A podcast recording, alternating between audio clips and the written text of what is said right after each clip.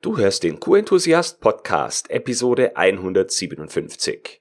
Heute spreche ich mit Florian Schulze über digitale Prozessentwicklung.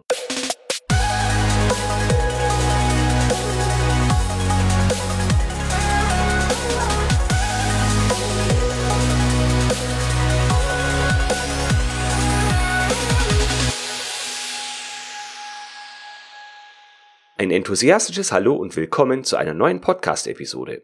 Ich bin Florian Frankl und dies ist dein Podcast mit der QM-Umsetzungsgarantie. Immer mehr Unternehmen haben verstanden, dass an der Digitalisierung kein Weg mehr vorbeiführt, wenn sie wettbewerbsfähig bleiben wollen. Gleichzeitig sprießen neue digitale Angebote nicht nur im Qualitätsmanagement wie Pilze aus dem Boden. Da ist es gar nicht so leicht, den Überblick zu behalten, was es alles auf dem Markt gibt, was möglich und notwendig ist und womit du deine Probleme am besten lösen kannst oder deine Prozesse am besten abgebildet bekommst. Du weißt, ich habe schon einige Interviewpartner im Podcast gehabt, die jeweils sehr spezifische Problemlösungen mit Hilfe ihrer Software angeboten und im Podcast erklärt haben. Heute möchte ich einen etwas anderen Ansatz vorstellen und dafür habe ich mir Florian Schulze eingeladen.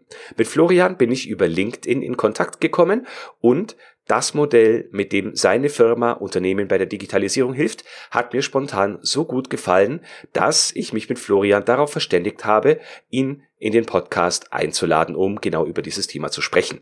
Wir nennen es digitale Prozessentwicklung. Es geht nämlich ganz genau darum, dass nicht wir Unternehmen erst einmal suchen müssen, um einen Anbieter zu finden, der in etwa die Prozesse genau mit seiner Software abgebildet hat, die wir brauchen und dann noch ewig viel Zeit ins Land geht, bis wir die Software so konfiguriert haben, dass sie auf unsere ja, sagen wir mal, Anforderungen passt, sondern du erfährst heute etwas über einen Plattformansatz. Eine Plattform, die dir ermöglicht, Daten aus anderen Systemen zu verarbeiten, Workflows daraus zu generieren, zum Beispiel Freigabeprozesse oder ähnliches, oder einen ganz eigenen Prozess mit eigenen Daten zu generieren.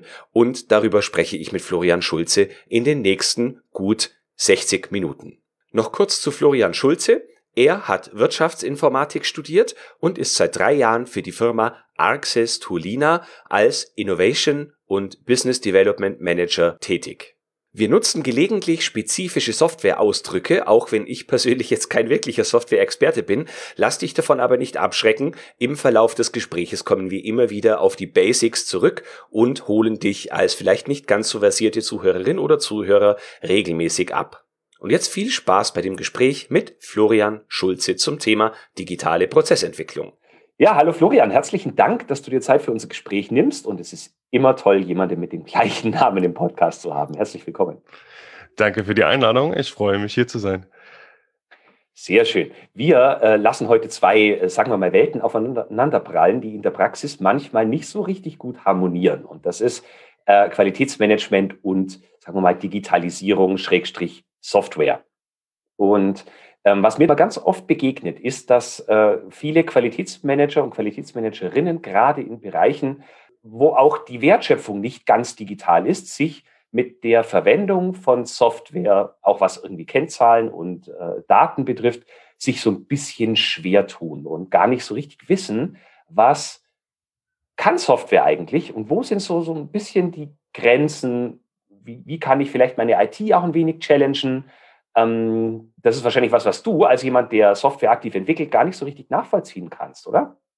Was du sagst, ist auf jeden Fall ein interessantes Thema. Also das, die Herausforderung ist, ähm, dass IT möglichst gut auf den Nutzer zugehen sollte, um ihn zu unterstützen bei der Nutzung und nicht andersrum, dass der Nutzer sich auf die, auf die Software anpassen muss und dann quasi verstehen muss, wie die Software passiert. Und das ist eigentlich ein Trend, den man halt äh, sehr deutlich sieht in letzter Zeit wahrscheinlich hauptangestoßen durch Apple, weil das so die Vorreiter waren mit ihren Produkten, der Anspruch zu hatten, dass sie sehr einfach benutzbar sind. Und mein erster Tipp wäre für jeden zu schauen, äh, was gibt es denn schon am Markt, was ungefähr in die Richtung geht, wo ich hin will. Weil am Ende des Tages ist Software kein Rocket Science äh, und man kann ein Gefühl dadurch kriegen, indem man so guckt, okay, ich hätte gern Folgendes. Was kommt denn dort nah dran? Vielleicht aus einem anderen Bereich, vielleicht auch nur ein kleiner Teil von dem, was ich brauche. Und das ist meistens schon mal ein guter Startpunkt, um ein Gefühl dafür zu bekommen. eine Machbarkeit rauszukriegen. Was ist denn technologisch machbar an der Stelle? Und wonach suche ich dann? Also nehme ich einfach so, wie ich eine Google-Suche machen würde. Also ich mache es jetzt mal für diejenigen, die wirklich vielleicht nicht so richtig sich da zu helfen wissen. Äh, gebe ich einfach in Google ein, sowas wie, weiß ich nicht, Reklamationsmanagement und schaue dann, was da zurückkommt oder Reklamationsmanagement-Software. Wie, wie würdest du da vorgehen? Genau, das wäre das Einfachste. Also wenn es halt genau einen Bereich gibt, in dem das passieren soll, wäre das das Einfachste. Die zweite Sache, wo ich denke, dass deine Zuhörer da auch sehr qualifiziert dafür sind, ist erstmal den Prozess zu verstehen, was denn da eigentlich passiert. Also auch das, wie wir bei uns arbeiten. Wir sagen halt, okay, wir schauen uns den Ist-Prozess an, was passiert aktuell und dann definieren wir den Soll-Prozess. Das heißt, wo wollt ihr denn hin? Was soll denn anders werden? Und das tun wir bei uns quasi als BPMN-Diagramm darstellen. Ähm, als Kannst du das kurz erklären? BPMN heißt? Genau, BPMN heißt Business Process Model Notation. Ähm, ist ein ist ähnlich wie ein UML-Diagramm, ist ein Open-Source-Standard. Das war der Hauptpunkt, warum wir damit arbeiten. Open-Source-Standard heißt, es gibt sehr, sehr viele kostenlose Software, die in der Lage ist, mit diesem Diagramm zu arbeiten. Mhm. Das heißt, man kann sich dann eine Software raussuchen, ob das ein Camunda ist oder Signavio ist oder wie sie alle heißen. Ähm, und dann kann man damit äh, seine, seine Diagramme malen und entsprechend auch in andere Programme mit übertragen. So. Und wenn man dann quasi dort den Prozess definiert hat und sagt, das ist so, dass wie es will, kann man das in einzelne Abschnitte unterteilen. Ein Abschnitt könnte sein, okay, das läuft jetzt hier alles in der Abteilung ab, für Reklamation zum Beispiel. Dann hätte man dort eine Grundlage, um dort zu suchen.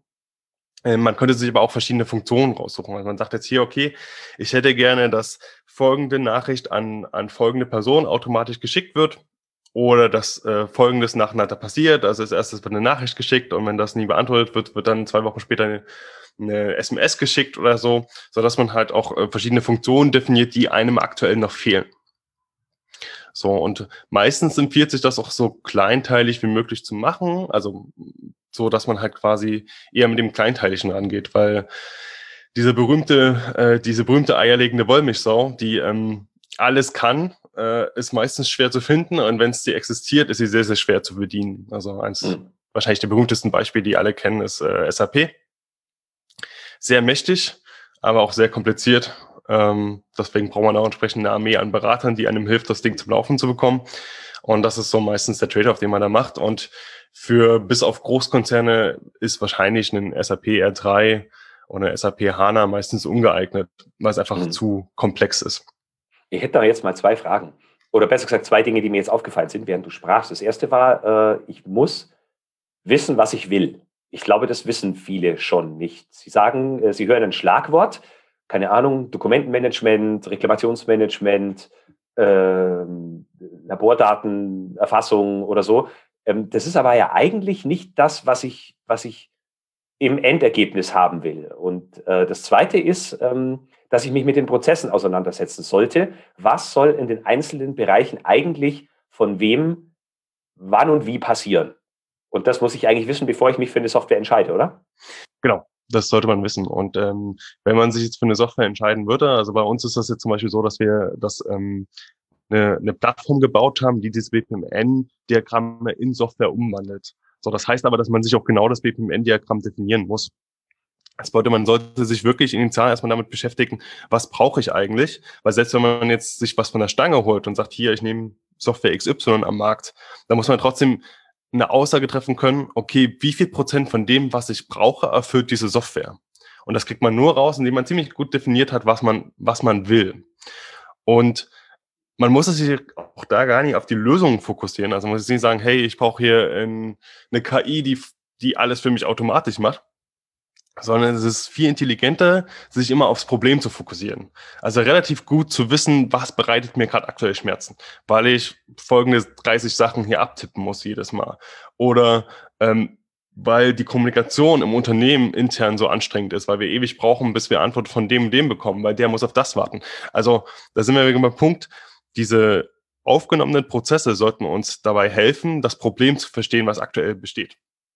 Mhm. Und dann kann man quasi auch diese Probleme gewichten. Also man kann sagen, okay, ähm, das Problem ist am härtesten oder am, am schwierigsten für uns, weil kostet am meisten Zeit, kostet uns am meisten Geld und so weiter. Und daran kann man dann quasi das, die Lösung, die man findet, auch entsprechend priorisieren. Das ist so die ganze Idee, so dass dann im, Hin im Nachgang die Entscheidung einem selber leichter fällt und auch die Argumentation, um die Entscheidung durchzubekommen im Unternehmen, sprich IT-Abteilung, sprich Vorgesetzte und so weiter, entsprechend auch dann einfach ist, weil man ganz klar sagen kann, guck mal hier, ähm, folgendes Problem haben wir ja gerade damit, hat folgende Auswirkungen auf Return of Investment, auf die Zeiten der Mitarbeiter, auf die Belastung der Mitarbeiter.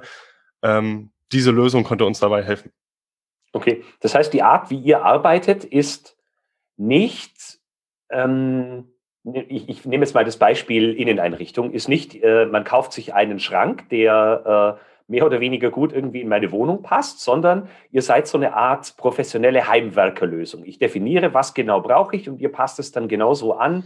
Äh, ihr habt quasi den, den, den Schreinerservice, die Materialauswahl und alles äh, in einem und je nachdem, was genau ich brauche in der Ecke, wo das hin soll, äh, baut ihr das dann hin und, äh, und ermöglicht den Unternehmen, die mit euch zusammenarbeiten, auch, dass sie genau das kriegen, was sie brauchen. Die Fächer, die sie brauchen und die Größe, die sie brauchen und genau. die Sachen, die von A nach B äh, gepackt werden und wo noch was mit anderen Mitarbeitern passieren soll, richtig? Und jetzt, jetzt kommt noch ein wichtiger Punkt, ein, ein interessantes Problem, was man bei Digitalisierung meistens hat. Also wenn wir da jetzt hinkommen und ähm, wir nehmen jetzt auf, was, was wird in dem Raum gebraucht, was für einen Schrank, was für eine Ausstattung und Möbeln und zimmern die Möbel einfach so hin, lassen die stehen und sagen, hier, viel Spaß damit.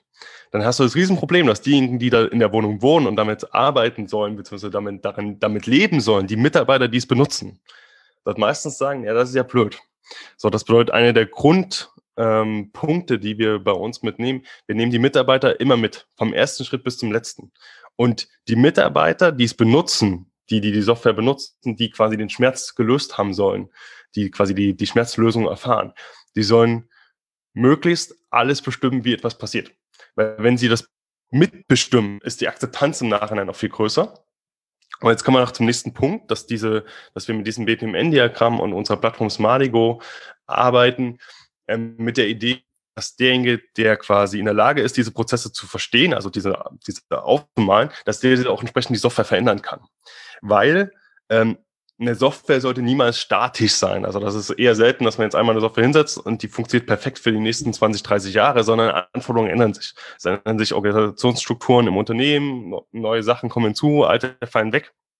Das bedeutet, im Ideal, idealerweise sollte eine Software mitleben. So, und wenn man quasi jetzt dann intern jemanden hat, der sagt hier, okay, ich, ich habe mir die Prozesse auf, auf die Fahne geschrieben, ich gucke mir die auch regelmäßig mit den Mitarbeitern an und nehme sie an die Hand und ähm, wir können dann quasi die Prozesse anpassen, dann passt sich die Software auch mit an, so dass diese Software quasi mit dem Mitarbeiter mitlebt und die Mitarbeiter auch darüber die Kontrolle haben.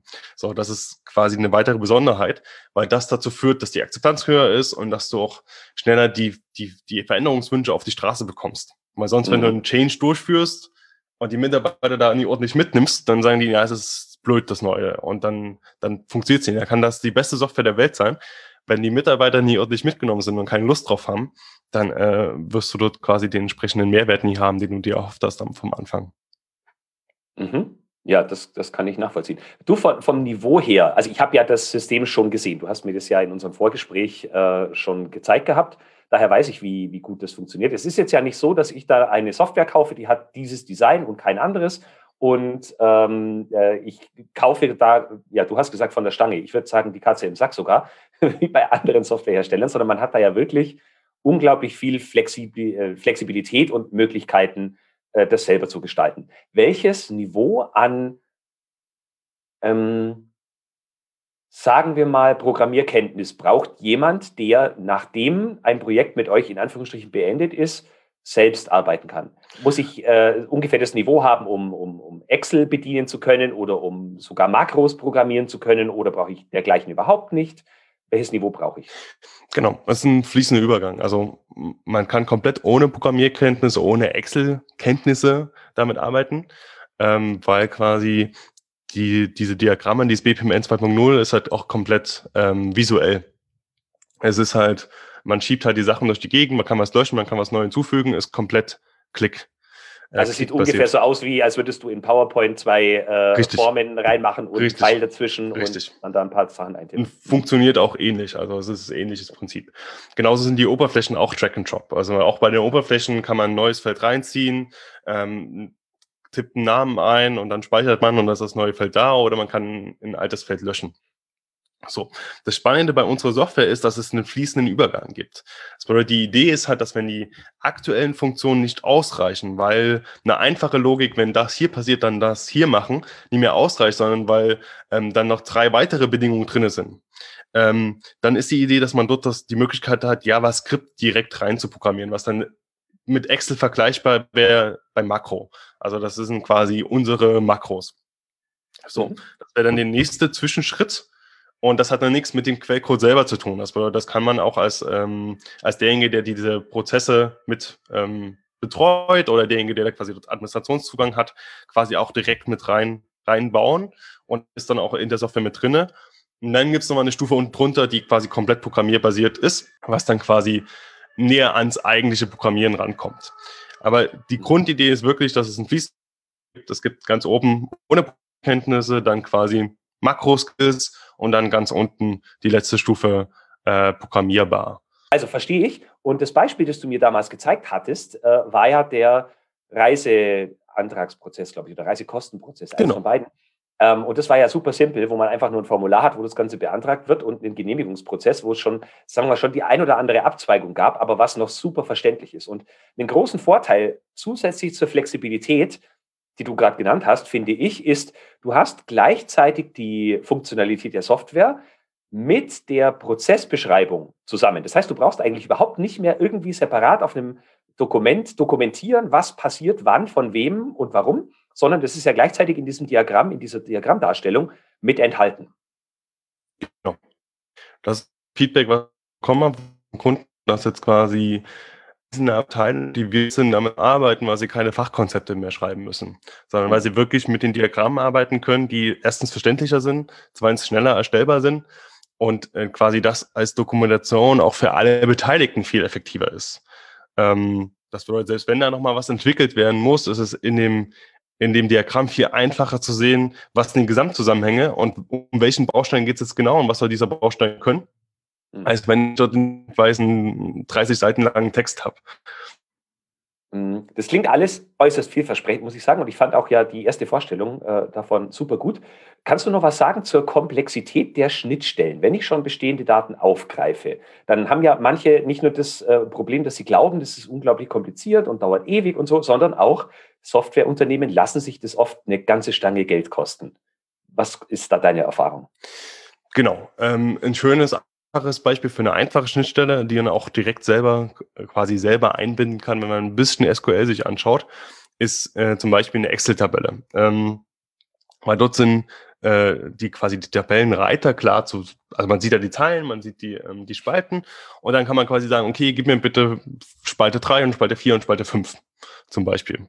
So, mhm. das ist so eine einfache Schnittstelle und das ist auch so vorgesehen, dass man quasi auch mit selber das einbinden könnte. Liegt auch daran, dass ähm, man jetzt davon ausgeht, dass jetzt nie die wichtigsten Unternehmensdaten in der Excel liegt und dass die niemals verändert werden darf, sondern Excel ist ja meistens etwas, was auch lebt und wo jetzt nie die ähm, sensibelsten Daten drin stehen. Also jetzt die Bankdaten zum Beispiel, Zahlungseingänge, Zahlungsausgänge. Mhm. Und die Komplexität von dem System kommt immer dadurch, dass man sagt, okay, es gibt nur gewisse Sachen, die man damit machen darf. Also es gibt Restriktionen, was wie gemacht werden darf. Und plus die Datenlage dahinter ist sehr komplex.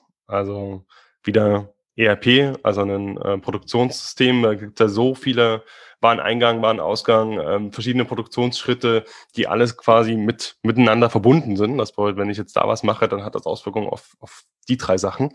Und dadurch entsteht eine gewisse Komplexität. Ähm, trotzdem ist es so, dass die meisten Systeme und die meisten größeren Systeme, wenn sie auch jetzt nie von 1980 stammen, ähm, Schnittstellen schon mit reingeben.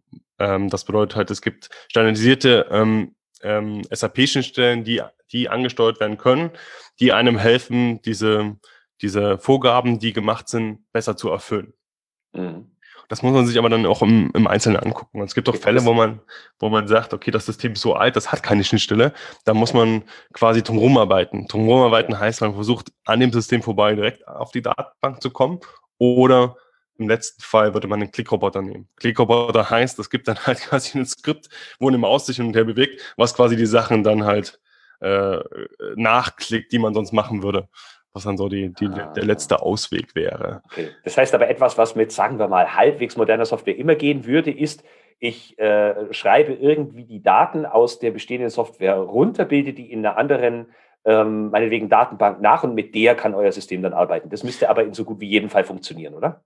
Ähm, leider kann man das nie so pauschal sagen, aber das Schade. ist so die To-Go-Variante. es hängt halt leider immer schon etwas davon ab. Das liegt daran, dass es so vielfältig ist. Also ähm, lustigerweise so, dass wenn es mehr Standard ist, ist es auch einfacher eine Aussage zu treffen. Also quasi SAP ist so ein Standard. Ähm, Microsoft, äh, Microsoft ähm, Excel ist so ein Standard, ähm, Outlook ist so ein Standard, weil es so weit verbreitet ist, wo man dann viel besser Aussagen dazu treffen kann, weil es einfach ähm, quasi durch den Standard ähm, oder dadurch, dass es so weit verbreitet ist, man das System besser kennt und auch besser weiß, was wo möglich ist.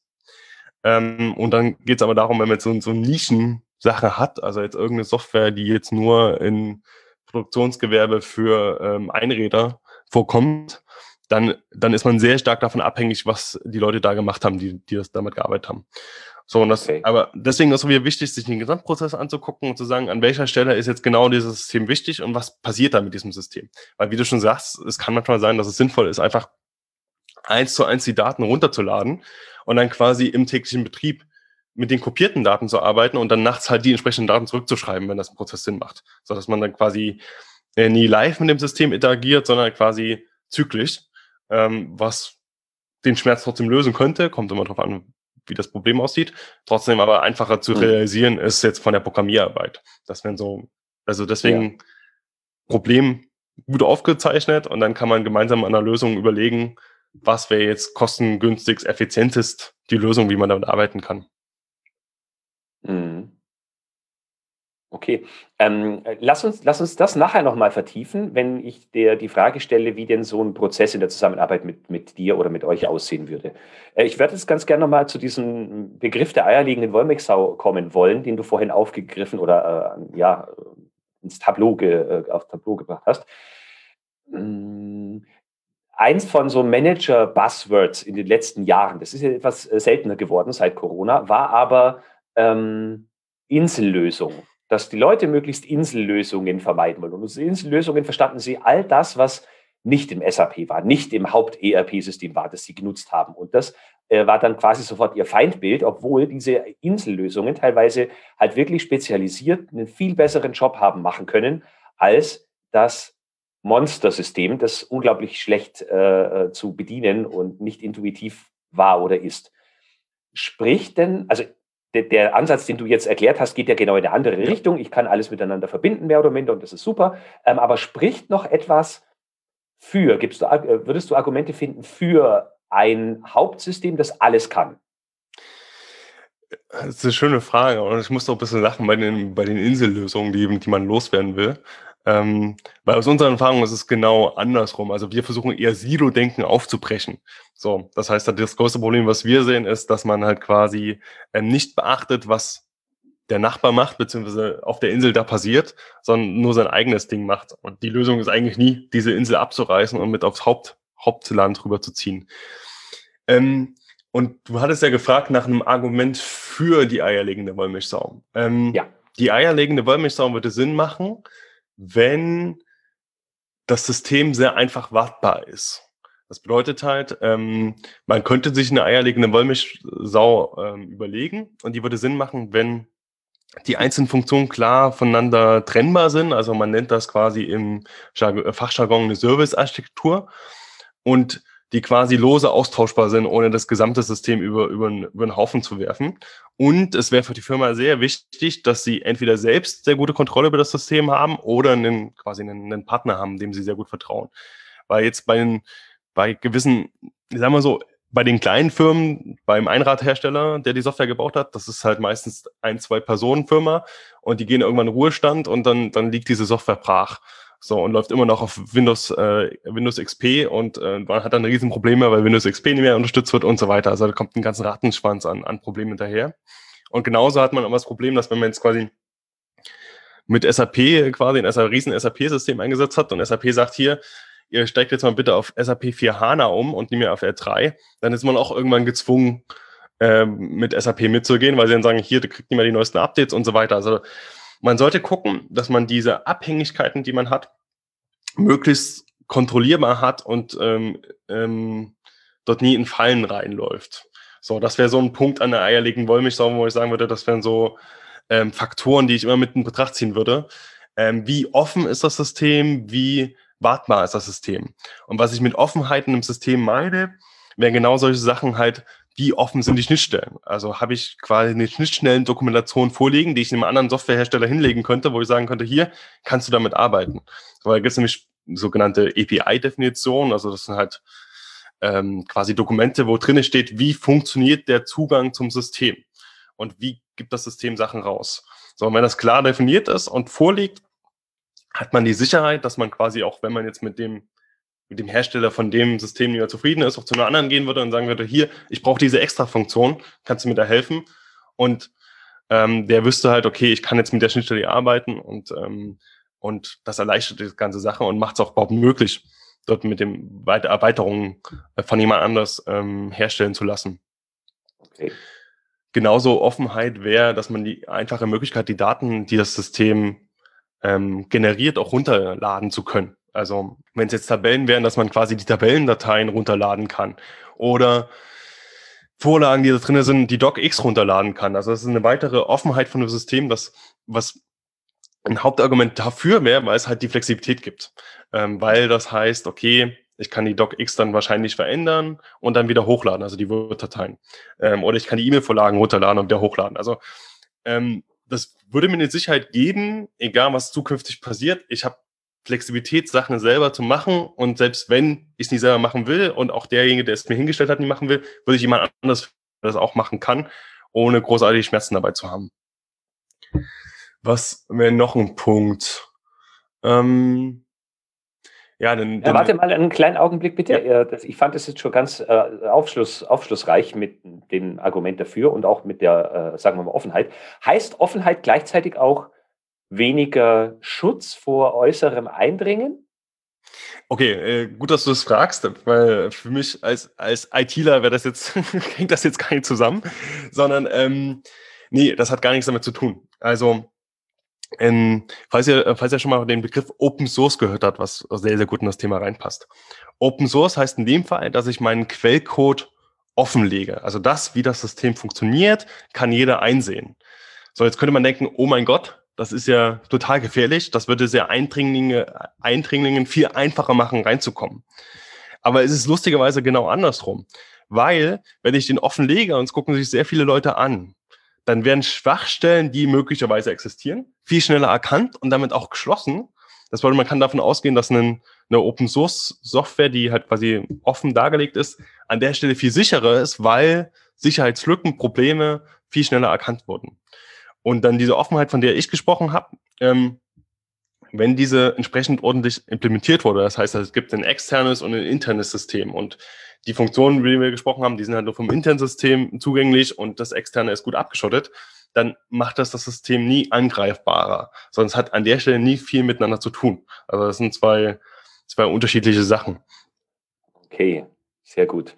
Ähm, ich würde gerne auf ein paar Punkte eingehen wollen, die mir bei unserer aktuellen eierlegenden Wollmilchsau-Software immer sehr missfallen und würde da dein Statement gerne dazu hören.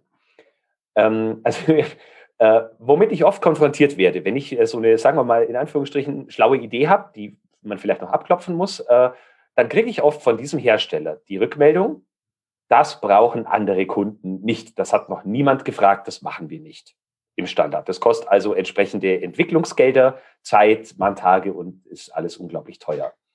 Wie, wie würdet ihr mit so einer Sache umgehen?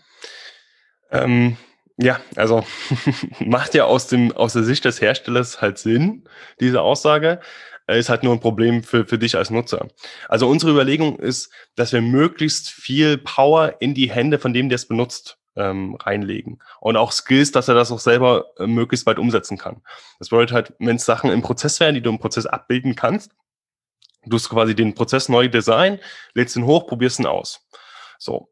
Und selbst wenn es in JavaScript reingehen würde, dann könnte man dir quasi trotzdem tagesweise oder so sich das mit anschauen, ähm, dir dort quasi Unterstützung geben und dann dir das hinschreiben. Und das Coole ist, dieser Code würde ja dann auch sicht, sichtbar bei euch im System drinnen liegen. Das bedeutet, wenn ihr sagt, hey, wir brauchen das hier das gleiche nochmal, kannst du es copy-pasten, rüber copy-pasten und dann läuft's dort.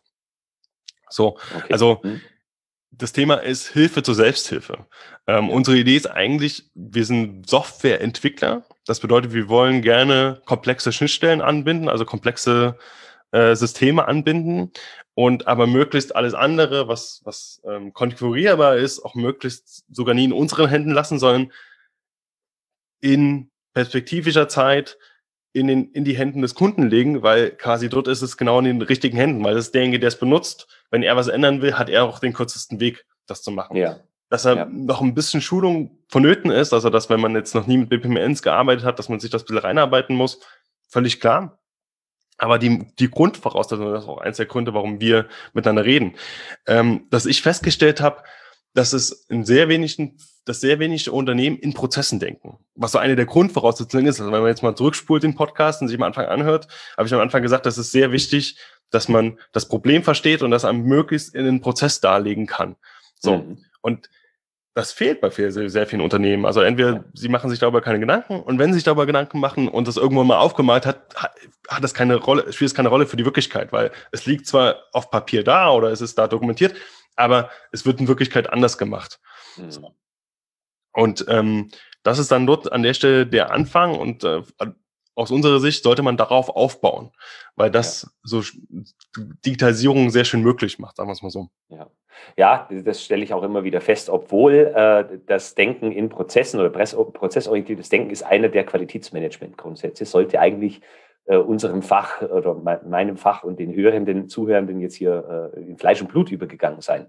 Ist es aber nicht. Ähm, für, für alle, die jetzt nicht sich vorstellen können, welches äh, Beispiel ich meine oder was zum Beispiel so sein könnte, ähm, was ich so, unserem Hersteller oder unserem Softwareanbieter bisher gefragt habe. Wir haben Chargennummern, die sind neunstellig.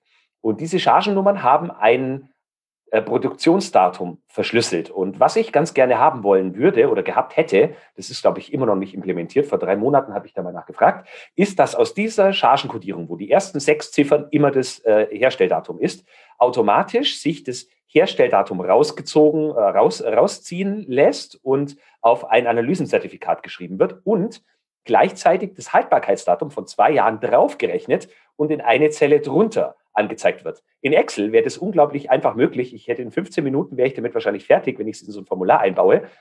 Aber dieser Hersteller ist der Meinung, das wollte bisher noch keiner und es kostet viel Entwicklungsaufwand.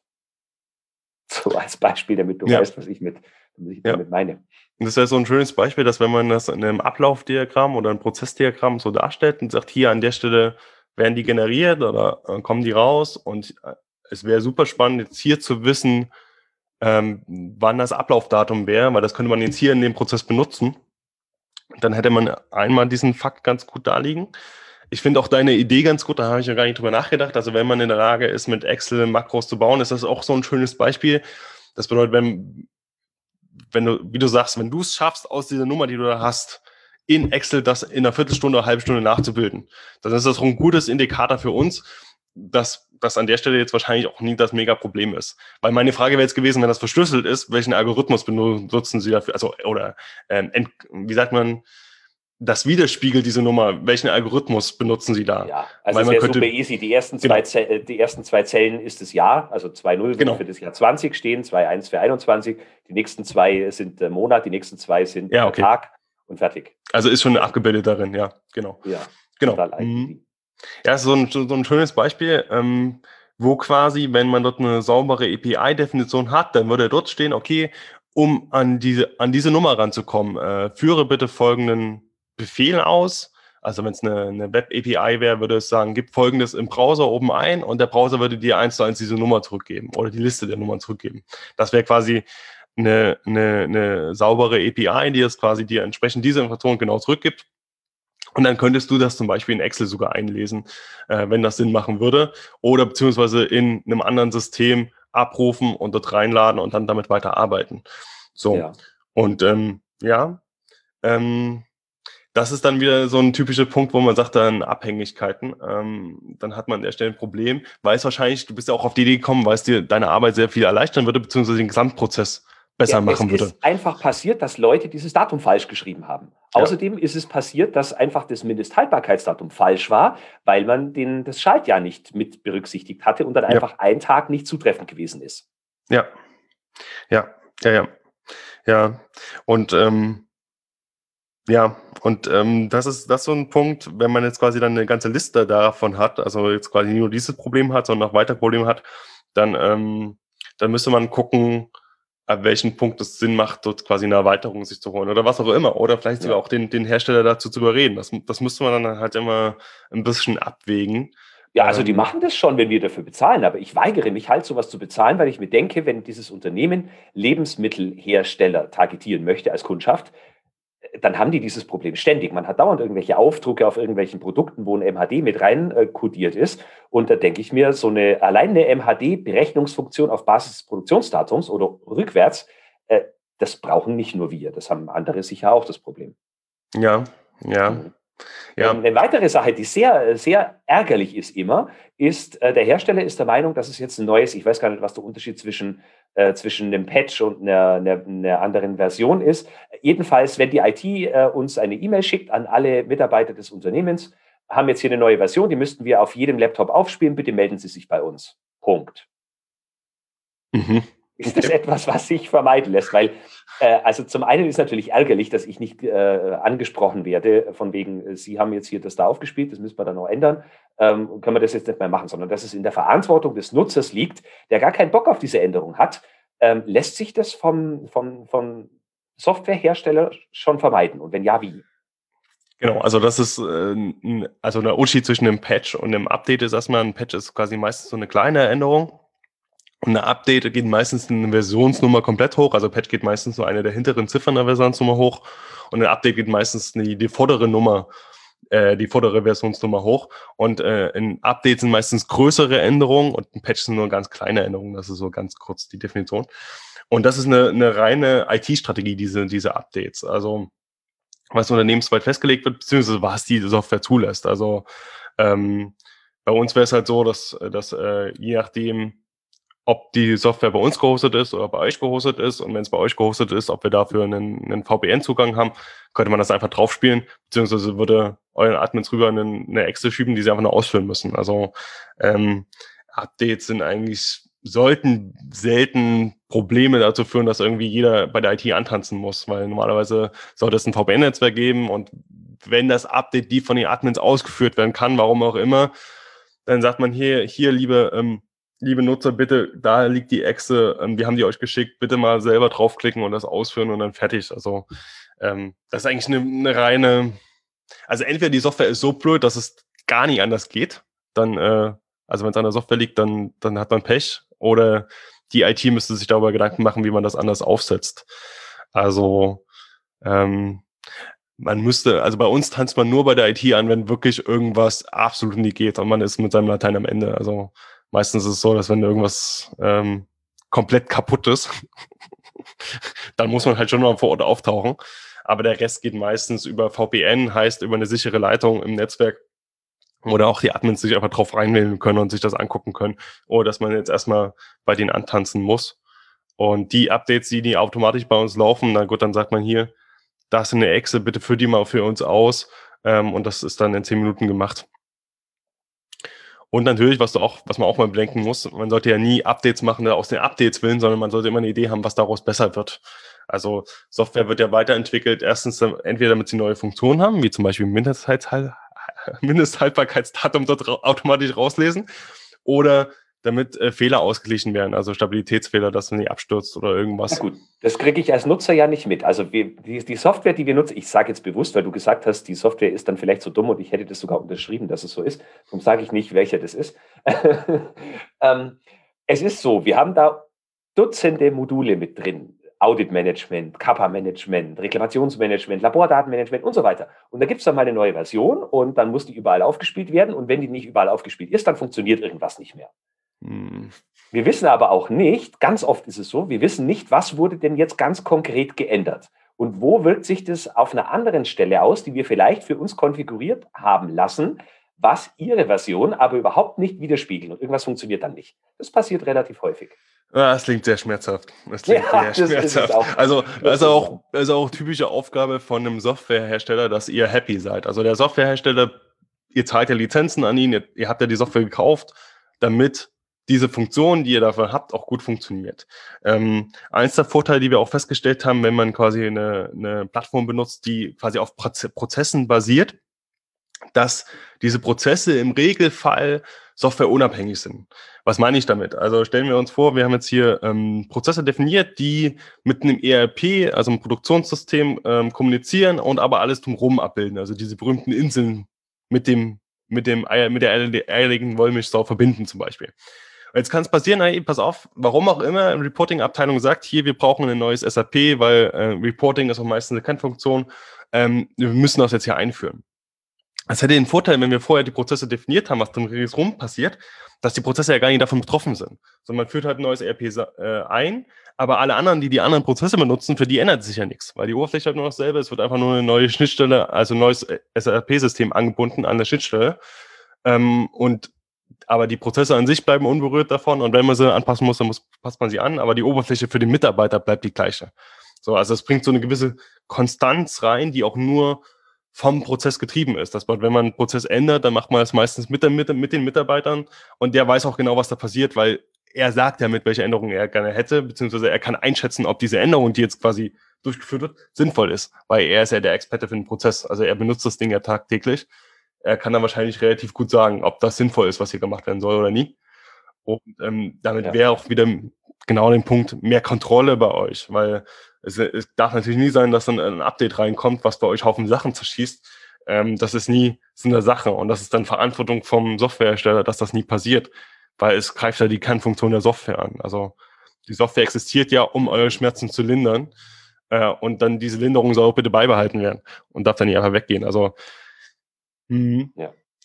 Dann, ähm, jetzt, jetzt hast du nur das Problem, wie, wie, wie arbeitet man damit weiter? Also, was wir jetzt in solchen Fällen hat, hatten, wenn dann quasi ähm, so Altsysteme rumstanden, dass man dann quasi dann einfach sich die Daten dort halt rausziehen lassen hat, ähm, quasi zum Beispiel einmalig, und dann gewisse Funktionen kann man dann auch Stück für Stückchen in dem Prozess nachbilden.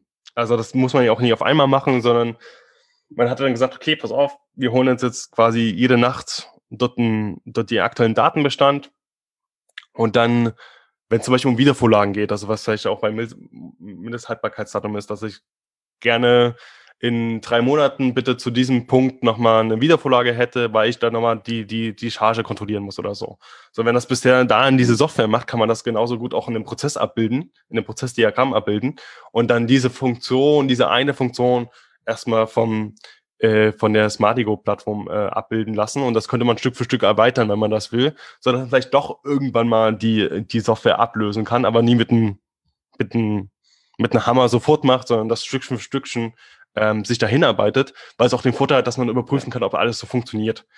Weil die Riesengefahr bei einem Hammerlösung ist, wenn einmal alles weg und alles neu, dass man Sachen vergessen hat, dass Sachen doch nicht so funktionieren, dass dann sehr viel Stress an der Stelle ähm, passiert, weil es normal ist, dass man in einem komplexen, komplexen Umfeld Sachen übersieht und Sachen vergisst. Wenn man es aber Stückchen für Stückchen macht, kann mhm. man immer schön nachgucken, hat das so funktioniert, haben wir was übersehen und dann entsprechend nachbessern. Ohne dass dadurch Stress ja. entsteht, sozusagen. Ja, also das finde ich, da kommt jetzt eine ganz gute, ich sag mal, mal Essenz raus, äh, weil du gerade gesagt hast, wenn ich so eine MHD-Wiedervorlage haben will, dann, dann, dann mache ich die einfach. Und bei so einer äh, gekauften von der Stange Lösung, dann ist halt immer die Frage, kann die das oder kann die das nicht? Und, und wenn man so ein, ba sagen wir mal, Baukastensystem nutzt wie ihr, dann gibt es eigentlich so gut wie nichts, was nicht geht. Genau. Man muss sich nur den Skill ein bisschen anhäufen, dass man ein bisschen versteht, äh, wie es funktioniert. Also genauso wie bei Excel, man muss ja auch erstmal ein Makro einarbeiten, aber wenn man Makro einmal verstanden hat, weil das Gute ist, Makro ist ja auch einfach nur eine Programmiersprache. So, die Programmiersprachen sind von der Funktionalität her ähnlich. Sie benutzen nur meistens eine andere Syntax, also halt eine, mhm. eine andere Darstellungssprache. Aber rein die Logiken sind immer sehr ähnlich oder immer gleich. So, das bedeutet, man müsste sich da reinarbeiten. Und es hätte halt den Vorteil, mehr Kontrolle bei der Firma selbst. Das ist so, und nie nur bei der Firma, sondern bei den Mitarbeitern am besten, die es benutzen. Weil es bringt auch nichts, wenn das alles jetzt bei eurer IT liegt und ihr rennt ständig zur IT und sagt, hier, mach mal das, mach mal das das auch zu ja. vermeiden, sondern möglichst bei demjenigen, der es benutzt und bei demjenigen, der die Prozesse unter sich hat. Ja. Das wäre dann wahrscheinlich nochmal so ein Appell an alle, an alle Qualitätsmanager, wenn ihr mit Prozessen arbeitet, dort ein bisschen über den Tellerrand hinauszuschauen und auch mutig zu sein, damit weiter rauszugehen, weil ich glaube, dass dort das größte Potenzial für eine erfolgreiche Digitalisierung liegt und man macht eine erfolgreiche Digitalisierung, um quasi das Unternehmen effektiver ähm, äh, zu machen, beziehungsweise halt dort quasi Mehrwerte zu erzeugen, Kosten einzusparen und so weiter. Mhm. Davon ist aus meiner Sicht immer am Anfang der Prozess, weil man muss wissen, was da passiert, um, um Ideen zu haben, wie man es besser machen kann.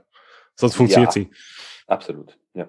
Du hast gerade noch äh, das dritte Reizthema erwähnt, das ich noch ansprechen wollte, das heißt Lizenz.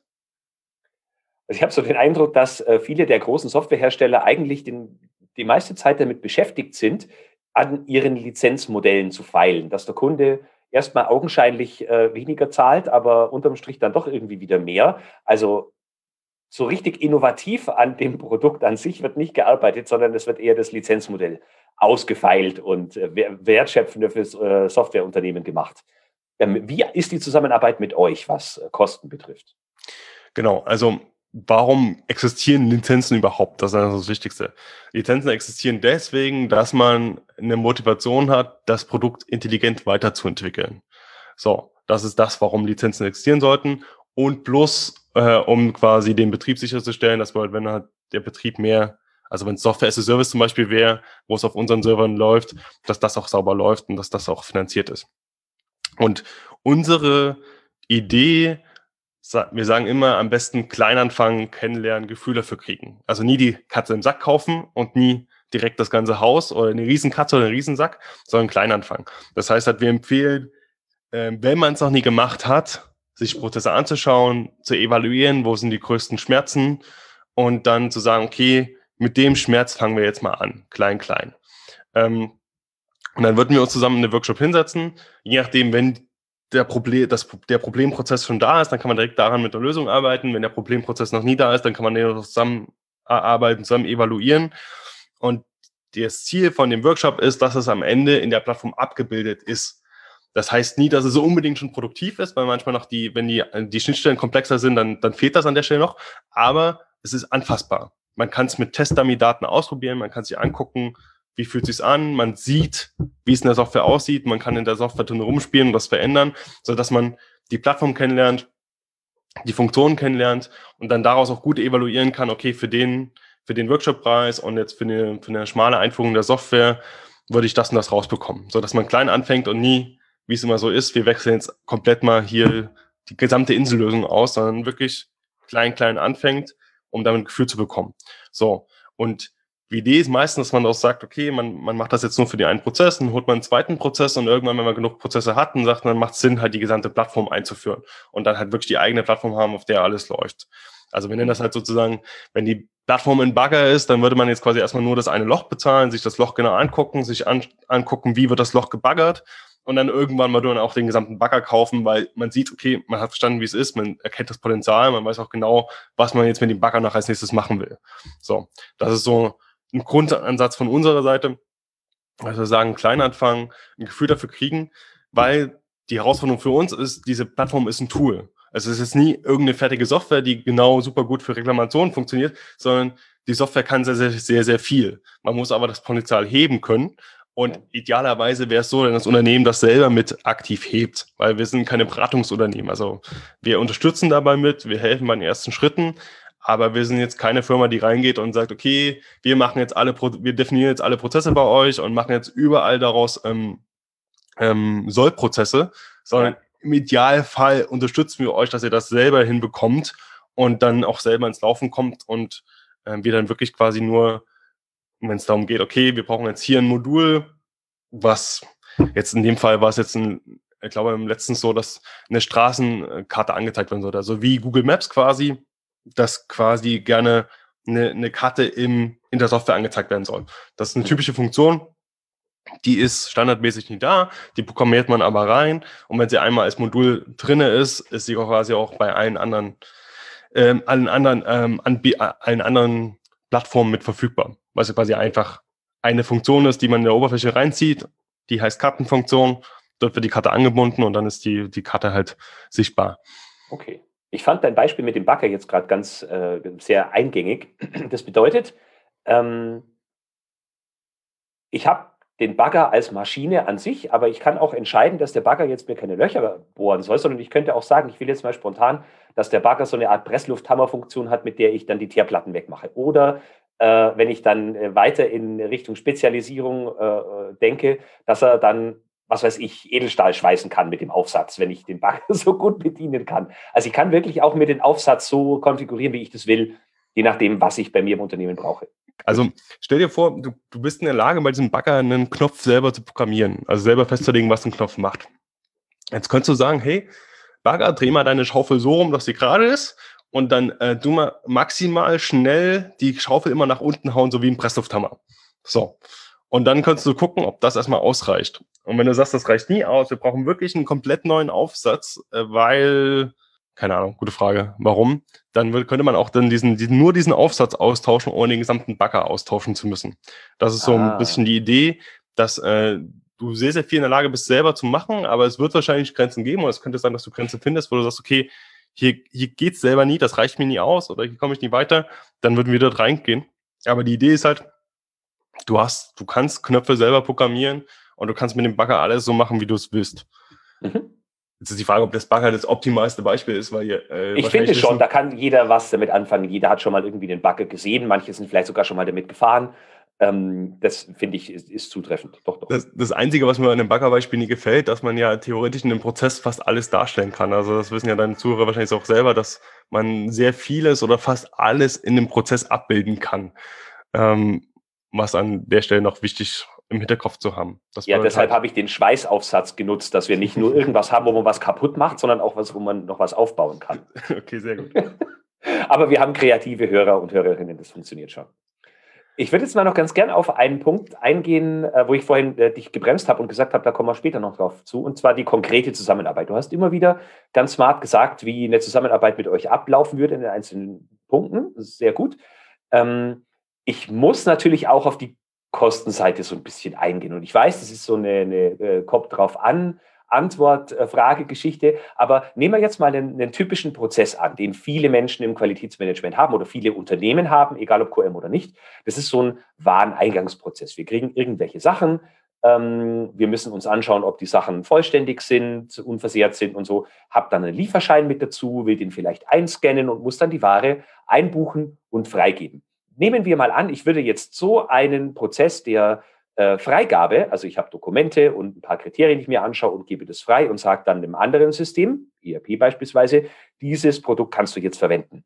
Wenn ich jetzt sage, ich gehe jetzt zum Florian und möchte das mit dem implementieren und seiner Firma, wie sieht sowas von der Zeitschiene aus? Und so ganz grob äh, vom Invest muss ich mit Hunderttausenden Euro rechnen. Was macht das gegebenenfalls teurer? Äh, was kannst du mir dafür Antworten geben? Genau. Ähm, das erste ist immer die Frage, wie gut hat man das Problem verstanden? Also deswegen ist auch der Workshop immer ganz wichtig. Und der Workshop würde entsprechend kürzer sein, wenn halt schon mehr vom Problem gut, gut erarbeitet da liegt und vielleicht auch schon das, wie, wo es hin soll, ähm, auch schon gut definiert ist. Dann könnte der Workshop an der Stelle kürzer sein, weil man sich schon wirklich mehr auf die Umsetzung schon konzentrieren kann. Okay, mach das mal konkret. Ich bin natürlich bestens vorbereitet und habe mir alles vorher schon überlegt und wir fangen jetzt unseren Workshop an. Genau, dann würde man quasi bei einem kleinen, bei einem kleinen Prozess würde es wahrscheinlich schon die reine Umsetzung, weil das schon alles super gut dokumentiert ist, wahrscheinlich schon ein bis maximal zwei Tagen gehen. Also man würde jetzt quasi das, das umsetzen und dann würde man sich schon zusammensetzen und sagen, okay, hier probiert's mal aus und dann würdet ihr vielleicht mal sagen, hier, da und da müssen wir eine Nachbesserung haben, dann sind wir wahrscheinlich bei zwei Tagen. Kleiner Prozess heißt aber auch, okay, es gibt nur so quasi zwei, drei Schritte. Also Freigabe wäre so ein Schritt. So, dass man sagt, hier kommen die Daten rein und hier wird freigegeben und entweder ja oder nein. Das wäre so ein ganz kleiner, simpler Prozess. Von dem redet man jetzt gerade. Weil wenn es komplexer wird sozusagen, dann, dann die Prozesse größer werden, dann muss man sich das auch an der Stelle neu anschauen. Okay, dann haben wir das für genau eine Person. Bleiben wir mal noch ganz kurz bei dem Punkt. Ähm, und dann habe ich aber drei Personen vielleicht, die diesen Prozess durchführen müssten. Brauche ich, muss ich dann diese Software auf den allen drei ähm, ähm, äh, PCs installieren oder muss ich neue Accounts erstellen oder ist das irgendwie, rufe ich das im Browser auf? Wie würde das dann? Genau, im Endeffekt würde man sagen, wenn es jetzt ein kleiner Prozess ist und äh, wenig Nutzer, dann könnte man wahrscheinlich sagen, es ist auch am effektivsten, einfach quasi dort diesen, diesen einen Prozess dann nur abzurechnen. Und dann würde es so aussehen, dass man quasi jetzt, äh, dass ihr das, das bei uns gehostet ist und die entsprechenden Nutzer bekommen einen Zugangsaccount und können sich dann in ihre Rolle einloggen. Also sie würden ja dann quasi eine Rollendefinition haben von dem, was sie dürfen. Und dann würden sie das dort durchklicken. So, und dann wäre es an der Stelle geklärt. Die spannende Frage wäre dann nur noch wirklich, wenn man sagt, okay, hier ähm, ähm, ist eine, ist eine ähm, wie, wie komplex ist die Schnittstelle? Ist die Schnittstelle jetzt eine, eine Excel-Liste, also irgendwas super Simples, dann kann man das dann mit im Workshop abfrühstücken, oder ist es jetzt wirklich schon ein ERP-System? So, ist das ERP-System, hat das eine gute Schnittstelle? So, das, das würde dann, das könnte man sich, das würde man sich auch direkt nochmal im Workshop mit angucken, sondern daraus evaluieren kann, kriegen wir es mit Konfigurieren hin. Wenn es zum Beispiel eine Excel, eine CSV-Datei ist, irgendwas super Simples, dann wird es direkt mit dem Workshop abgefrühstückt. Oder ist es eine komplexere äh, Schnittstelle und dann ist, wie gut ist die Schnittstelle dokumentiert. So, wenn die super gut okay. dokumentiert ist, dann, dann kann man auch relativ gut evaluieren, wie lange dauert der Entwicklungsaufwand und ist dann auch, darf ich also nie, dass ich sage, da dauert jetzt zwei Tage und dann, dann, dann kommt irgendjemand mit einem SAP 4 HANA an, die dann nie in zwei Tagen machbar ist, aber im, im Regelfall, sagen wir so, äh, wenn es jetzt zum Beispiel eine Schnittstelle ist zum SMS verschicken. Hey, hier, ich will eine, ich will eine Schnittstelle haben, die mir SMS verschickt. So, dann, mhm. äh, wenn man jetzt einen guten Anbieter hat, der eine API hat, dann ist das in ein bis maximal zwei Tagen abgefrühstückt. So, dann ist dieses Modul, Modul auf einer Plattform drin, sodass man von jedem Prozess aus eine SMS verschicken kann.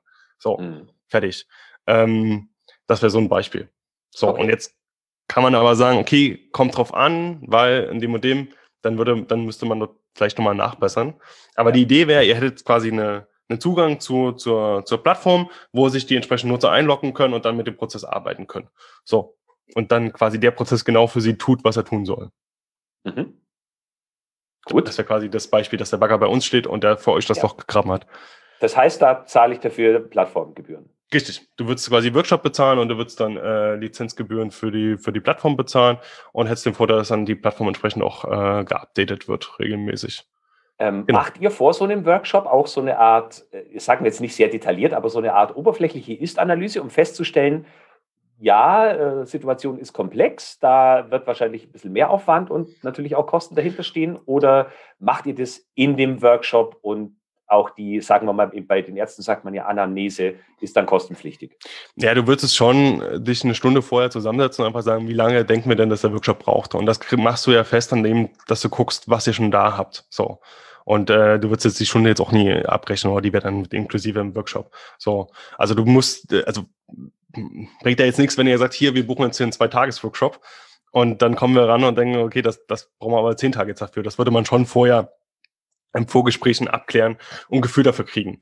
Ähm, und das, wie schon gesagt, grob äh, spielt das eine Rolle, wie gut die Sachen schon dokumentiert da liegen. Muss auch nicht immer im BPMN sein. Also äh, wenn das jetzt gut in einem UML-Diagramm abgebildet ist, dann kommt das auch schon dem sehr nah. So, es geht ja darum, wirklich um die Qualität der Abbildung. So, also man würde zum Beispiel auch in diesem BPMN-Diagramm mit äh, verzeichnen, äh, mit am Anfang reinschreiben, okay, welche Daten kommen woher, wohin. So, da würde da stehen, hier ist das, ja. ist das SAP-System und aus dem SAP-System hätte ich gerne jetzt hier folgende Nummern. So, zack, zack, zack, zack, zack. So, das sollte schon mit dastehen. Das würde jetzt dann quasi in einem, mhm. in einem, äh, in einem, in einem, ähm, im Mismatigo-Prozess quasi schon mit reingeschrieben werden fest und nur als Notiz dastehen. Ähm, aber das, das hilft schon sehr viel, das mit zu sehen. Und wenn es noch nie da steht, dann gut, dann okay. tut man sich zusammensetzen, lässt sich erzählen und schreibt es halt mit rein. Das wäre so ein Unterschied. Das, äh, Okay, das, das heißt aber auch, jetzt habe ich noch eine Zwischenfrage dazu. Äh, du hast ein paar Mal gesagt, gut dokumentiert. Das heißt, wenn ich Daten habe oder, oder Dinge habe, die passieren und die sind gut dokumentiert, Richtig. tut ihr euch leichter. Wenn es schlecht dokumentiert ist, dann tut ihr euch schwerer. Wenn ich jetzt aber an dem Punkt bin, dass ich noch überhaupt nichts habe und fange neu an, genau, ist es für euch dann, auch easy. Dann weil dann habe ich total das richtig. Spielfeld. Dann machen wir quasi das mit, mit euch zusammen. Das bedeutet, wir lassen uns erzählen, was nacheinander passiert. Und dann malen wir live das Diagramm äh, auf äh, mit euch. Also es gibt da verschiedene Varianten. Also ein Tipp ist zum Beispiel auch, dass man sagt, hey, man macht es in Papierform. Also dass man quasi die Sachen, die im Prozess ablaufen, auf dem Tisch vor einem liegt und dass jeder das Papier hin und her schieben kann, um ein bisschen ähm, äh, interaktiver zu sein mit den Teilnehmern oder man wirft ah. quasi äh, das BPN-Diagramm vorne an Beamer und äh, man sieht quasi, wenn man sagt, ja, ich schiebe mal das da ein, dass es da hingeschoben wird. Das sind so die Varianten. Aber man würde ja. quasi in einem Workshop das zusammen erarbeiten und das Ist-Bild so erstellen, dass es gut lesbar ist. Und wichtig, hätte auch den Vorteil, dass wenn ihr, wenn, wenn ihr sagt, hey, hier, die Plattform ist doch nicht so cool, dass ihr dieses Ist-Diagramm auch zu einem anderen Hersteller mitnehmen könnt. Oder zu euren vorhandenen und sagt, hier, guck mal, ich habe sie hier nochmal aufgemalt. Ist ja nie so schwer. So, das ist auch die wichtige Variante, dass aus diesem Workshop was rauskommt, was auch wieder offen nutzbar ist und nie an uns gebunden ist. Sondern, mhm. dass man auch dann an der Stelle sagen kann, hier, doch nicht so, wie wir uns gedacht haben. Äh, woanders mit hinnehmen und der ist dann auch happy, dass er es in der Form hat. Mhm. So, ich habe jetzt einen Prozess, der ist super dokumentiert. Ich weiß, es sind drei Mitarbeiter und ein Schritt. Äh, habe einen Workshop von einem Tag. Was kostet mich der Spaß? Der Workshop kostet, oh, lass mich lügen, ich glaube 1360 pro Tag. So, also kannst du dann hochrechnen, zwei Tage, drei Tage. Und genau, und du ähm, da müssen wir mal gucken. Also dann, ähm, dann würdest du wahrscheinlich. Ja, als Hausnummer richtig, ist es okay. Ich weiß auf jeden Fall jetzt, ich habe keinen fünfstelligen Richtig. Betrag. Und du würdest, wir würden es dann wahrscheinlich so machen, dass du dann wahrscheinlich 30 Tage danach oder 20 Tage danach den Prozess mal ausprobieren kannst in der Plattform. Äh, die, und dann halt äh, würdest du wissen, was die Lizenzkosten danach sind. Das müsste man sich auch nochmal anschauen.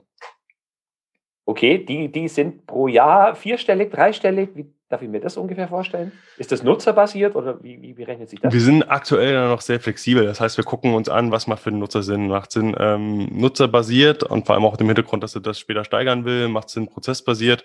Da sind wir aktuell noch flexibel, ähm, weil wir sagen, okay, es ist aktuell noch sehr viel abhängig von vielen Faktoren. Deshalb müsste man sich dann mal konkret angucken. Gut, wenn man sich die Kosten überlegt, die passieren, wenn ein Prozess mal daneben läuft, dann ist es locker dann in vielen Fällen ein vierstelliger Betrag. Also das wäre es ja auf jeden Fall wert. Gut, da habe ich jetzt schon mal ein gutes äh, Gefühl dafür gekriegt, auch dass so eine Implementierung eigentlich ziemlich äh, schnell gehen kann, wenn man, wenn man die Schnittstellenthematik nicht hat und vor allem das Unternehmen halt weiß, was es will. Ähm, hattet ihr schon mal, ein, habt ihr schon mal ein Projekt abgelehnt, wo ihr sagt, also da können wir wirklich nichts machen? Wenn ja, warum?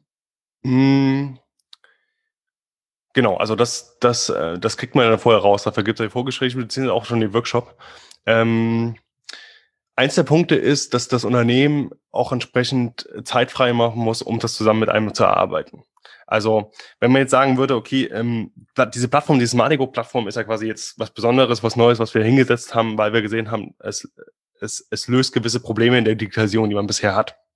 Ansonsten, wie wir allgemein entwickeln, ohne die Plattform, ist halt das sogenannte Agilitätsprinzip, agile Entwicklung. Das ist auch so ein Buzzword, was jetzt wahrscheinlich viel durch die Gegend getrieben wird, ähm, was mir auch ein bisschen wehtut, weil ähm, es schwer ist für Leute, die nicht äh, Software entwickeln, zu verstehen, was eigentlich Agilität ist, weil das Grundprinzipien von Entwicklern für Entwickler gemacht wurde. Und Agilität heißt nichts anderes, als dass man den Kunden mitnimmt und mit ihm zusammen diese Software entwickelt. Heißt, das Gegenteil von Agilität ist meistens Wasserfallmodell. Man definiert dem Entwickler, was man gerne will dann schließt er sich für drei Jahre in den Keller ein und kommt nach drei Jahren wieder raus und sagt, guck, fertig. So, das ist das Gegenteil davon. Ähm, Agilität heißt in dem Fall, dass man sich aller zwei Wochen, aller ein Wochen, drei Wochen, je nachdem, was Sinn macht, zusammensetzt und dem Kunden zeigt, was jetzt neu gebaut wurde. Also man entwickelt das zusammen mit dem Kunden, so mit der Idee, dass er die Möglichkeit hat zu sagen, ja, warte mal kurz, das ist doch nicht so, wie ich es mir gedacht habe. Oder ich habe jetzt festgestellt, dass wir dort einen Denkfehler haben. Das muss anders sein. Okay. Mit der Idee, dass der Nutzen von dieser Software, die es erzeugt werden soll, immer da ist und immer quasi ähm, vorhanden ist und auch eine hohe Garantie hat, dass es am Ende rauskommt, was man will. Also eigentlich vereinfacht gesagt, all das, was Entwickler von wirklich guten Smartphone-Apps ohnehin schon machen, oder? Wo man wirklich sagt, da gibt es, was weiß ich, manchmal gibt es ja sogar alle, wenn ich mir die App von Clubhouse zum Beispiel anschaue, da gibt es ja jeden zweiten Tag irgendwie ein, ein, Update. Also wo man wirklich sagt, auf Basis der Nutzererfahrung, die natürlich nicht im 1 zu 1 Gespräch ist, aber von den Daten, die daraus generiert werden, baue ich das Ganze Schritt für Schritt, Schritt auf, mach's schneller, mach's besser, mach's stabiler und baue vielleicht sogar neue Funktionen ein. Das ist so, kann man das so sagen? Könnte man so sagen. Also es ist ähm, also gibt es eine App, die im Wasserfallmodell, also eine Smartphone-App, die im Wasserfallmodell entwickelt wurde und günstig, vernünftig funktioniert? Mm, also man könnte es ja im Wasserfallmodell ähm, entwickeln und dann halt agil, agil weiterführen. Also es hat ja wirklich ah, dann, okay, es ist, es ist gut an dem Beispiel zu sehen, wie der mit, mit dem einen Hersteller. Das wollte halt, er könnte ja trotzdem das agil weiterentwickeln, indem er euch genau zuhört und euch mit euch transparent bespricht, was jetzt im nächsten Zyklus rauskommen soll und warum. Also euch da transparent mitnimmt. Da könnt ihr ja trotzdem äh, so eine Dynamik äh, mit, mit raussehen. Also ähm, im Endeffekt geht es darum im B2B-Bereich, dass an der Stelle auch wirklich alle Stakeholder mit am Tisch sitzen. Heißt, jeder, der an dem Prozess ein Interesse daran hat, sollte mit seinen Senf dazugegeben haben, so dass man die, die Wahrscheinlichkeit am höchsten hat, dass er dieser Prozess einen maximalen Mehrwert rauszieht. Also wieder aus diesem Mehrwertgedanken heraus. Digitalisierung sollte immer einen Mehrwert generieren. Und zwar das, was quasi definiert wurde. Also man, man verbessert ja einen Prozess mit dem Hintergrund, hey, ich will, ich will gerne diese Innovation mit dem Mindestbarkeitsdatum haben, um sicherzustellen, dass die Produkte ordentlich von rauskommen. So, das ist ja die Definition, das ist das Ziel und das muss erzeugt werden. Und dann guckt man sich ja immer wieder an, ist das aktuell schon gegeben oder haben wir dort einen Denkfehler drin gehabt, weil wir müssen noch folgendes System anbinden, damit das auch wirklich gut funktioniert. So, und es ist normal, dass in komplexen Umfelden ähm, das schwer vorausblaber ist. Also wenn man jetzt quasi die eure gesamte ähm, Produktionsplanungssoftware neu schreibt mit einmal, ist es normal, dass man nie alles sofort bede be äh, bedenkt quasi, weil es ist, hängt so viel zusammen, es ist so komplex, dass es normal ist, dass man Fehler unterwegs macht. Man muss halt nur offen sein, diese Fehler quasi mit zu, äh, zu, zuzugeben und dann direkt mit live zu fixen. So, und das ist schwierig, das im Keller hinzukriegen, wenn man sich drei Jahre einschließt. ja, das stimmt. Ja, das ist so aber der typische, der typische Fall von äh, diesen, ich weiß nicht, ob du den Begriff FMEA kennst, aber wo man wirklich schon im Entwicklungsprozess von äh, äh, nicht jetzt Software, sondern von Produkten sich überlegt, was kann alles schieflaufen und möglichst diese Fehler von vornherein zu vermeiden. Und damit verbringen viele Unternehmen, es wird oft kritisiert, zu wenig Zeit. Aber ich finde, oftmals verbringen Unternehmen viel zu viel Zeit damit und vergessen trotzdem einige Fehler, die sie vorher nicht vorhersehen konnten, auf dem Weg und kommen dann ins Straucheln, weil sie nicht wissen, wie sie mit diesen Fehlern, die auf dem Weg passieren, umgehen sollen. Genau, und da sind wir nicht beim dritten, bei der dritten Säule von einer erfolgreichen Digitalisierung. Das wäre nämlich dann auch die Kultur quasi, die Kultur der Mitarbeiter. Was, wenn man Agilität runterdampft, auch am Ende so ein bisschen mit rauskommt. Das bedeutet, man würde zum Beispiel eine offene Fehlerkultur mit implementieren, dass es okay ist, dass was nie funktioniert und dass man das einfach entsprechend kommuniziert ins Unternehmen, ohne jetzt quasi äh, sofort äh, eine Entlassung vorgelegt zu bekommen. So, das ist ja. genau diese dritte Säule in der erfolgreichen Digitalisierung, dass man das als, ähm, als gemeinsamen Weg sieht, den alle mitgehen und wo sich alle gegenseitig unterstützen. Und mhm, ja. der dritte Punkt der erfolgreichen Kultur, den Leuten auch entsprechende Freiheiten lässt. Also es bringt ja nichts, wenn quasi der Mitarbeiter für jede Prozessänderung äh, bis zum Vorstand hoch muss und das fragen muss, ob es okay ist. Sondern man sagt nie, ja. du bist der Experte dafür, du verstehst schon, wie das ist, klar, darfst du den Prozess so gestalten, wie du gerne willst. Und du weißt natürlich auch, dass deine Aufgabe ist, dich rechts und links mit abzustimmen, dass, das, dass alle anderen das auch so sehen. Das ist deine Aufgabe. Das ist nie, dass du das jetzt quasi hochgibst hier an, an Vorstand und der muss es absegnen. Mhm. Das ist so dann die, die, die, der weitere Kulturaspekt, der doch nie zu vernachlässigen ist, sondern dass man quasi ja. sagt, okay, wir machen jetzt hier eine Veränderung und wir vertrauen euch Mitarbeitern und ihr müsst euch quasi abstimmen, aber macht mal. Ihr wisst am besten, wie es geht. Ja, Florian, spann spannendes Thema. Ich glaube, wir können nur Stunden mit dir weiterplaudern.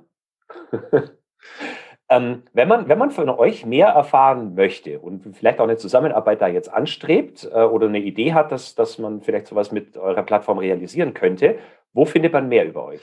Genau. Ähm, die Plattform selber heißt Smartigo, also wie Smart Digitalization, S-M-A-R-D-I-G-O.de.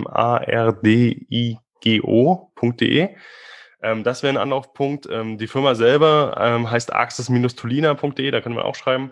Man kann ich auch selber direkt anschreiben, also äh, Florian Schulze. Und dann zusammen mit meinem Podcast 99 Startups findet man nämlich auch sehr gut. Das geht auch immer. Ähm, das waren so die ersten Anlaufspunkte. Ähm, und man kann dann auch immer quasi sagen, hey, hier, lass uns mal eine Stunde zusammensetzen und dann setzen wir uns eine Stunde zusammen und dann ähm, kann ich die Plattform nochmal live zeigen, weil es meistens ein bisschen besser verständlich ist, wenn man sie auch wirklich live sieht und man kann zum Beispiel schon mal darüber sprechen, was denn für ein Problem gesehen wird und dann schon mal eine grobe Einschätzung geben. Ähm, also Kommunikation ist immer das Wichtigste, ähm, weil es geht darum, Mehrwerte zu schaffen für alle Beteiligten. Und wenn man jetzt feststellen würde, hey, Prozess ist nie wichtig genug, ähm, ist erzeugt nie genug Mehrwert, dann würde es auch keinen Sinn machen, sich da jetzt den Aufwand zu machen. Sondern der Aufwand lohnt sich ja, wenn es entweder mehrere kleine Prozesse sind, die einen gemeinsamen Mehrwert bringen oder einen großen Mehrwert an sich äh, hat, wenn man diesen Schmerz löst.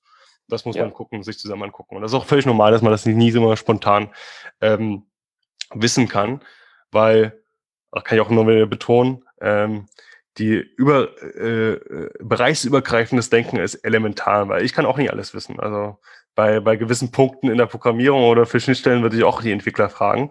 Äh, und ähm, genauso sollte man dann auch offen darüber sein, mit der IT offene Kommunikation zu haben, mit allen anderen Beteiligten, weil nur gemeinsam kommt man ans Ziel. Das stimmt. Das war jetzt eigentlich ein unglaublich gutes Schlusswort. Ich möchte trotzdem noch fragen, ob ich irgendetwas jetzt nicht gefragt habe, worauf du dich vorbereitet hast und was du unbedingt noch loswerden möchtest. Nö, ich denke mal, das haben wir, wir haben schon viele Themen gemacht und wenn noch was offen bleibt oder Fragen offen sind, sollen sie einfach quasi entweder dich oder mich einfach anschreiben und dann führen wir das Gespräch entsprechend weiter oder machen daraus eine Podcast-Folge Nummer zwei, je nachdem, wie viel, wie viele Fragen wir jetzt nicht besprochen haben.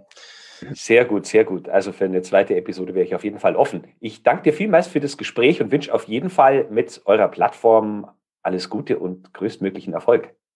Ich bedanke mich bei dir, Florian. Danke für die Einladung und ja. allen Zuhörern bleibt gesund und äh, habt viel Freude. Dankeschön, sehr gut. Äh, mach's gut und bis bald. Bis dahin, tschüss. Ciao. Soweit mein Gespräch mit Florian Schulze. Wenn du mehr über ihn und seine Firma erfahren möchtest, dann findest du alle Links in den Show Notes. Geh dazu auf www.q-enthusiast.de und gib im Suchfeld entweder Florian Schulze oder Smardico ein und du gelangst direkt zu unserem Interview. Florian ist außerdem ein Podcast-Kollege und direkt nachdem wir dieses Interview aufgenommen haben, durfte ich auch zu Gast in seinem 99 Startups Podcast sein. Auch diesen Link findest du in den Show Notes und dies war mein erstes Interview in englischer Sprache. Wenn dich das interessiert, dann hör da gerne rein. Wir haben über Qualitätsmanagement allgemein, Prozessmanagement und Digitalisierung gesprochen. So, das war's für die heutige Episode. Vielen Dank fürs Zuhören. Ich wünsche dir eine angenehme Woche und ich hoffe, wir hören uns nächsten Mittwoch wieder. Bleib enthusiastisch und denk immer daran, Qualität braucht kluge Köpfe. So wie dich.